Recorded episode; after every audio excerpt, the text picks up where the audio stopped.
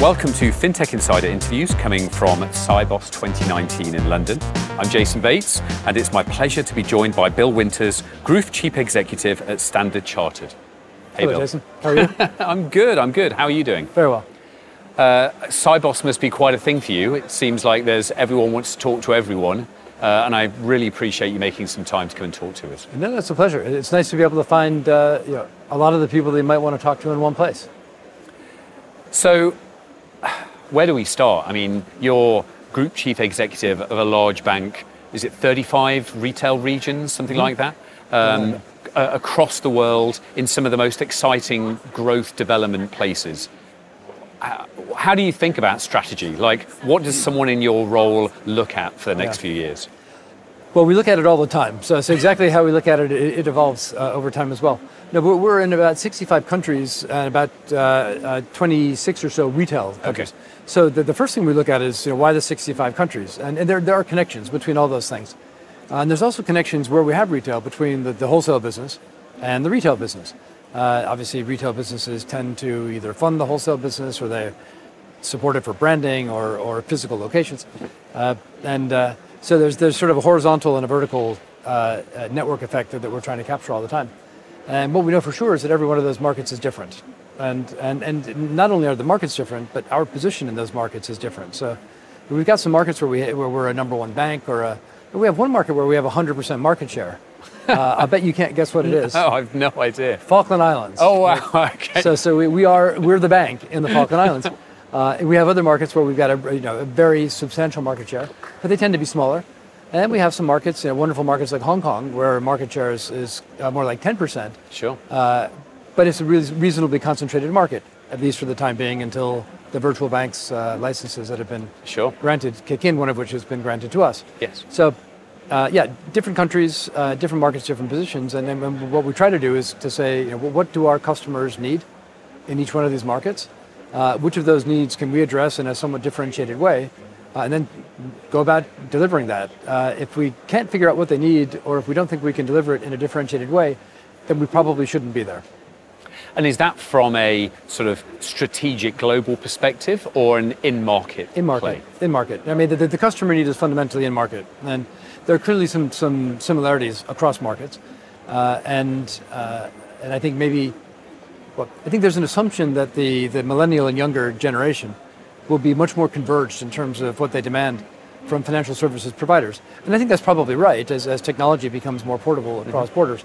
But nevertheless, there are regulatory differences, there's cultural differences, and there's a difference in terms of how our brand presents itself. Sure. Uh, so so we've, got, we've got to localize. We have to start with the customer in the, in the location. So, how do you pick which regions to really go for in that space? Because I guess in some ways you could say, well, let's protect some of our bigger regions, or, or another, another way you might say, actually, we should really attack regions we don't have much of a presence in already. Yeah. Well, one of the nice, uh, I'll call it even a liberating realization for us over the past few years, uh, is that uh, in many cases we can be a disruptor. Uh, so we, we had the mindset of an incumbent because we had been in some of these markets for literally 160 years. And when when you've been in a market for 160 years, it, it's natural to think of yourself as an incumbent. And from a branding perspective, in some ways we are an incumbent. But uh, if we look at what's happened to our market share over those 160 years, in some cases, we're very small, especially in the mass market. Sure. So uh, with, with new paradigms being developed in terms of accessing customers and customer relationships, uh, we think we can have partnerships that, that can deliver our differentiated products. It must be clear that they're differentiated through different channels mm. uh, to get to markets where we just don't have penetration today. Mm. Uh, so, yeah, we're looking at, at, at, new client segments, not so much new markets. I, mean, I don't think we've piled into a, a new country in retail uh, recently. But now, having, um, well, with one notable exception, we, uh, we built a, a, standalone virtual bank in Cote d'Ivoire, in the Ivory Coast, yeah. where we didn't have a retail presence. We did have a wholesale presence, we have a banking license. But the bank we built was sort of from scratch, using existing Standard Chartered technology, pulled together so that it's a, a complete full service platform on a mobile phone. And, uh, and that was a new market for us, mm. uh, albeit the brand was, was somewhat known because of our wholesale activity. It's gone gangbusters. Uh, you know, we, we identified some, some real gaps in terms of what the market was providing to local customers. Uh, it's a small market mm. for sure, and, uh, and, the, and it's not a wealthy market. So it's, it's clearly a, it's, it's a mass market offering entirely mobile phone based, but it's working. We've now rolled that model out across eight additional African countries where we do have a retail presence. Right. And in those cases, it's just a, it, it's an additional channel to offer alongside the existing branch network that we have. So these new digital plays, both in Cote d'Ivoire and the work that um, you've been doing with your team in Hong Kong, um, I, I, guess that points to something around a different operating model or a different underlying infrastructure, which isn't something you could have done with the main brand. Um, I think there's been a lot of talk of this, you know, should banks transform at scale or should they be doing smaller plays and then moving on? Yeah. Like, uh, how do you think about that? Well, you know, as a practical matter, we, have got sort of three experiments running side by side. Uh, Cote d'Ivoire was a new market for us, but it was using entirely existing technology. Okay. So we, we spent some money to iron out the wrinkles, to make sure that we could have a, a process go from onboarding through to customer service with with no human contact. Sure. Uh, and that's that. You know, so far so good. But it, but it's it's not state of the art in terms of the the, the latest uh, gadgets and, and wingdings. Uh, what we're building in Hong Kong, uh, we intend to be brand new. So it's, sure. it's, it's, it's, a new tech stack uh, with partners and uh, with what we hope to be a fundamentally different user experience. And, and yeah, we'll see if we can deliver that, but that, that's the intention. Now, we have an in between, which we rolled out in India last year, subsequently in Singapore, now in Malaysia, uh, which is taking the, the uh, existing tech stack that we have inside our conventional channel and just layer, layering on a, a no human touch uh-huh. digital complementary channel, uh, which is uh, it's, it's an upgrade. Uh, and uh, I would say that's that's kind of the entry price just to stay in the game. Uh, sure. It's, it's that, that's the, the, the, platform that allows us to continue to, to offer uh, services that are consistent with, with best in class or, or within striking distance of best in class. And if you get there fast, you can be ahead of the class, but not for very long. Sure. but it's not a fundamentally new new experience. Now we've got all three, and uh, the, the, the virtual bank in Hong Kong is is a is a de novo operation with a physically separate team with a separate ownership structure, sure, in separate locations and using separate technology. And and, and of course, I think we're finding uh, both the exhilaration of, of a startup and also the challenges of a startup. Uh, I think we're also realizing that uh, being part of the mothership ha- has its has its drawbacks for sure, uh, and I think the team finds it frustrating at times to have to go through particular approval processes or, sure.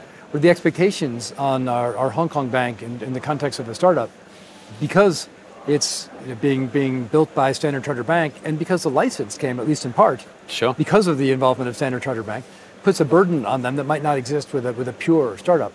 You know, on the other hand, I ask, you know, well, what's what's going to slow down some of the other participants in this market, uh, and, and why, if, if it's so easy for everybody else, why haven't they launched yet? Mm on this, well, I mean, it's very complicated to get these CDD and KYC systems in, and you know what, what works in China doesn't necessarily work in Hong Kong, et cetera, sure. et cetera. So, ah, so, so the fact that we can take a, a world-class KYC system sure. that's been through a lot of wringers because we've invested a fortune in this over the past three or four years, lift it and drop it is giving us a bit of an edge as well. So you know, it, so of course, there's give and take. There's things where we're in much better shape by virtue of being part of Standard Chartered Bank, and there's cultural things as to process things that are slowing us down. And what we're trying to do now, as we did with our real-time onboarding project in India, is iron out all the wrinkles at the outset uh, so that as we roll this model out in subsequent markets, it goes much smoother second, third, fourth time along. Hmm. So do you think that uh, banking is going to have a a fundamental change of operating model. You know, I think the way I look at it is often that the underlying sort of balance sheet, the financial product is really likely to be there. But actually, we're seeing intelligence services and end to end journeys and a lot of these sort of partnerships evolve uh, in a very different way to the traditional product and channel view. Yep. Um, uh, but I guess with a large bank that has organizational models and silos and systems in yep. those traditional product ways, um, it, it, gets to an interesting question as to, yep. as to how that plays out. It's a huge challenge. And uh, I, I, think, uh, I think any, any bank manager that says it's not a huge challenge uh, would be fibbing a little bit. Uh-huh. Uh, and uh, you know, the, the, the equation that I try to do at each juncture is uh, we know the challenge, and we're getting better at dealing with the challenge. I'm not going to pretend that, that, that you know, we've transformed the culture of Standard Chartered in the past three years because we haven't. We made some good changes. Yeah. Uh, you know, we've got the experiments that are off on the side. You know, we, have set up a lab that, that can uh, that, that, that, can, can act as a bit of a sandbox for uh, for new things and new ideas with, with sort of limited ability to do harm. Uh, and I think we're, we're learning in each of these cases how you can port those things back into the main ship. Uh, but it could be that that uh, that, that a, a disproportionate share of the innovation happens you know, outside of the main ship, and then gets ported back in. We'll see. For for the time being, uh, the, the, the the existence of what we call SC Ventures, that you know, I think probably most people have something similar, uh, has acted as a great catalyst for the rest of the organization to innovate themselves. And and we've been very careful to have you know fully uh, half of the focus of SC Ventures be uh, promoting entrepreneurship. So we've got various competitions and, and reward programs and, and, dedicated funding for entrepreneurs, uh, some of which are really exciting. Uh, and at the same time, uh, giving people who are in the you know, back in the mothership the opportunity to cycle through some of the ventures. And uh, you know, I think you just have to keep on experimenting, get, get that thing that works for your organization. It'll be different for Standard Charter than it will be for somebody, for example, that has a big proportion of their business coming from a single market. Yeah. Which we don't. So I guess one of the things working down in Hong Kong that uh, most interested me was the fact that a variety of the players that have gone for banking licenses there and in the region are partnerships and aggregations yeah. of, of companies. Suddenly you've got a, a, retailer and a telco and a big tech company and a bank. Um, which seems very different from other parts of the world where we've had sort of a more of a financial services flavour. Um, what do you think? It, uh, what do you think behind that? Well, I, I think what's behind it is, is that the, these other non-bank partners uh, realize that their customers want to have uh, an element of convenience in terms of their dealing with them. And, uh, and there's, there's different ways to skin that cat, that they can become a bank themselves or they yep. can apply for a license themselves. Uh, you know, perhaps we'll see some of that in Singapore as Singapore yep. goes down the road of a, of a non-bank license. We'll see. Um, or you can get there very fast uh, with an effective partnership. What we found is, is that uh, Standard Chartered appears to be a very attractive partner. Now, is that because like we're just really nice people that that uh, give away the shop when we negotiate? Uh, no, although I think we are really nice people. I, I, I, think what Standard Charter brings to the equation is a recognition that, that given our scale, and uh, which is we're not the biggest bank in, in the world by a long shot, uh, and given the breadth of our operations, we can really only get there through effective partnerships. So we're investing heavily uh, in these partnerships, uh, where we can uh, together with, with partners satisfy a particular set of customer needs that we can't do alone and that they can't do alone. Mm-hmm. And so, from your position, you know, leading a, a, a really interesting bank in, in, that you are in so many of these growth areas. Um, what are the priorities over the next few years? That uh, because obviously you've got massive cost base, you've got transformation, you've got new players coming along in, a, in you know across the world. Yeah. How do you prioritize for an organisation at scale? No, we. Uh, I, I, joined Standard Chartered four years ago, and you know we spent a couple months understanding what our competitive differentiation points were, and uh, and it really boiled down into into two things, and and a third was more of an aspiration. Uh, the first is that we have a unique network.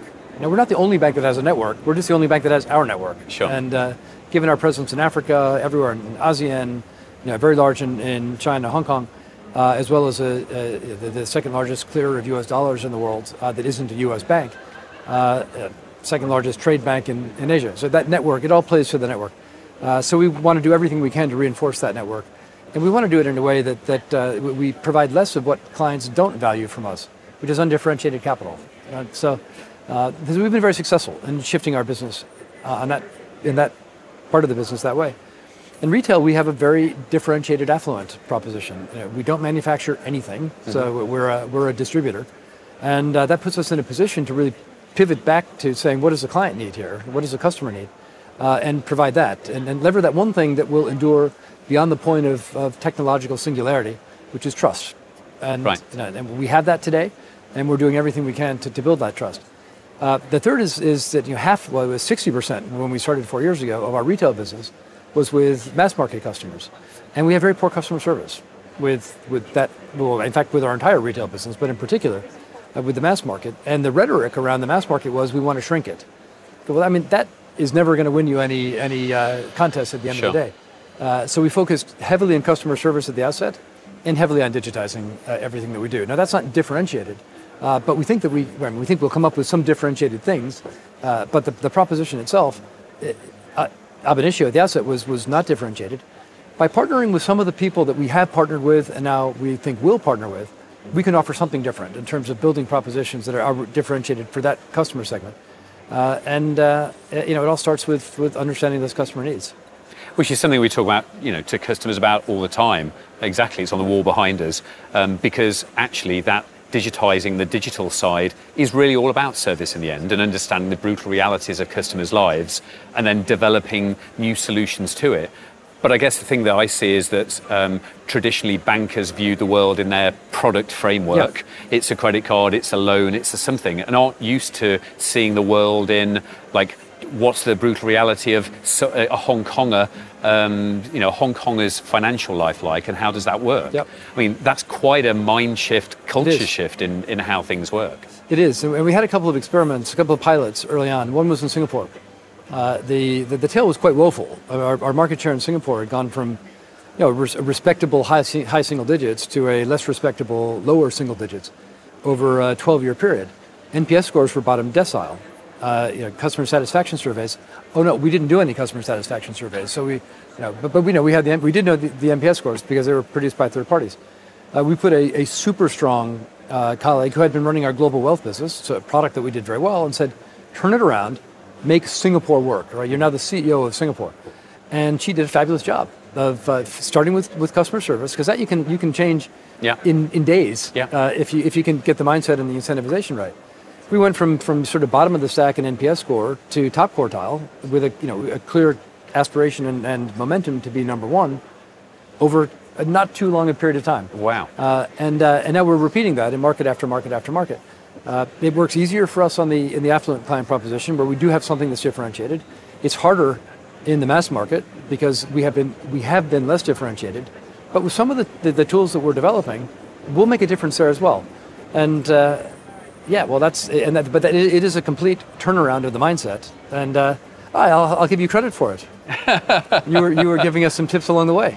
Well, it's been my pleasure. Uh, the you know working with Deniz Güven and the, the guys down in Hong Kong uh, was amazing. And actually, out of all of our banking clients, um, I've been really impressed with your team there in terms of feeling more like a startup than yeah. anyone. They drive so hard. Well, that's great to hear. But I, if you don't mind, I'm not going to share that with him because uh, I want him to really focus on. no, no, it's uh, it, we're, we're, very happy with the progress that we're making. But you know, the, the, the transformation in Singapore was right inside the mothership yeah. and led by, by the woman who was running our country in Singapore. She actually now runs the region. Sure. Uh, so she's now rolling that out in Malaysia and Indonesia and India, etc. Uh, and uh, you know, having had the success, and it's a, it's a competitive market. It's a very sophisticated regulator. I mean, there's, there's no corners to cut in Singapore. Yeah. Uh, and we're not done yet. I mean, I don't want to pretend that we're done, but, but we know that we can do it. So um, I'm fascinated by the way in which you've turned regions around on that service perspective. Are, were there some particular areas that, that you focused on, that the team focused on? Yeah, well, we, we, focused on, on complaints first. Yeah. Uh, that was proper proper handling of complaints. Uh, we tried to automate as much as, as possible so through, through uh, uh self-service where possible. So, so we, have historically had very good mobile banking apps, uh, but they were not good service platforms. And right. so we, we, tried to build as much of the service platform as we could in, into our you know, versions two and three of our mobile banking app. Uh, and clearly the, the, the, uh, the, the, the, new markets that we're opening, or the, the new channels in, uh, in Africa and, and eventually in Hong Kong, uh, the, the idea is, is to allow much more self-service in a much more intuitive way. Uh, and, but, but then to have, still have strong human contact, both to promote the, the trust dimension and also to deal with frustrations. We know we won't get it right. Um, but yeah, we, we've, we've embarked on a uh, on a, a series of, of, customer journeys, which I think is, is, is, is quite common. I, I, don't know that ours is, are differentiated relative to anybody else's, but uh, it's amazing some of the things that you learn about what customers really value and what some of the blocking points are when you take a, a, a truly agile approach. So, what does Standard Chartered look like in five years? You, do you have do you have a, a strong vision or a kind yeah. of view for that? Yeah, uh, you know, if you ask our shareholders, they'll say a bank that returns uh, above a 10% return on tangible equity. Sure. Right. So they've got a, they've got a set of financial metrics, which, which we say that's fine, and that they, we, we take that we take that challenge. Uh, from uh, from our perspective, we will continue to be a wholesale and a retail bank. Uh, we'll continue to, to find ways to get some leverage across the, those two dimensions with different client bases.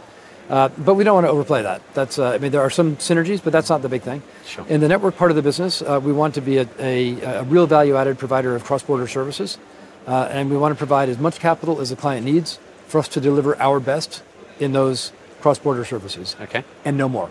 Right? On the, the, the affluent side of our business, we want to be the, the client's trusted advisor. And uh, we want to understand and, and we want to be the, the, client's trusted advisor at a time when robo-advisors will be ubiquitous, the, the, the quality of AI will be outstanding, the, the, so the, the, the nature of a recommendation that you can get from various machines mm. coming from Standard Chartered or UBS or, or, or you know, a fintech will be excellent and hard to differentiate. Mm. Trust will be key, and mm. we want to make sure that we're, we're that trusted provider. Both the trust on the advice, but also trust on the execution. Uh, part of that is, is remaining an, an, open architecture provider, so truly agnostic to the product that we're, uh, we're helping our clients to buy. And on the mass market, we want to, to, uh, to, to, vastly increase the size of that business on our own where we can through partnerships uh, elsewhere with a really differentiated level of customer service and, and, uh, and digital innovation. Well, Bill, that's an exciting spot to leave us on. Thank you. Uh, thank you so much for coming to, uh, to spend a little time with us. My pleasure. Thank you. Thank you.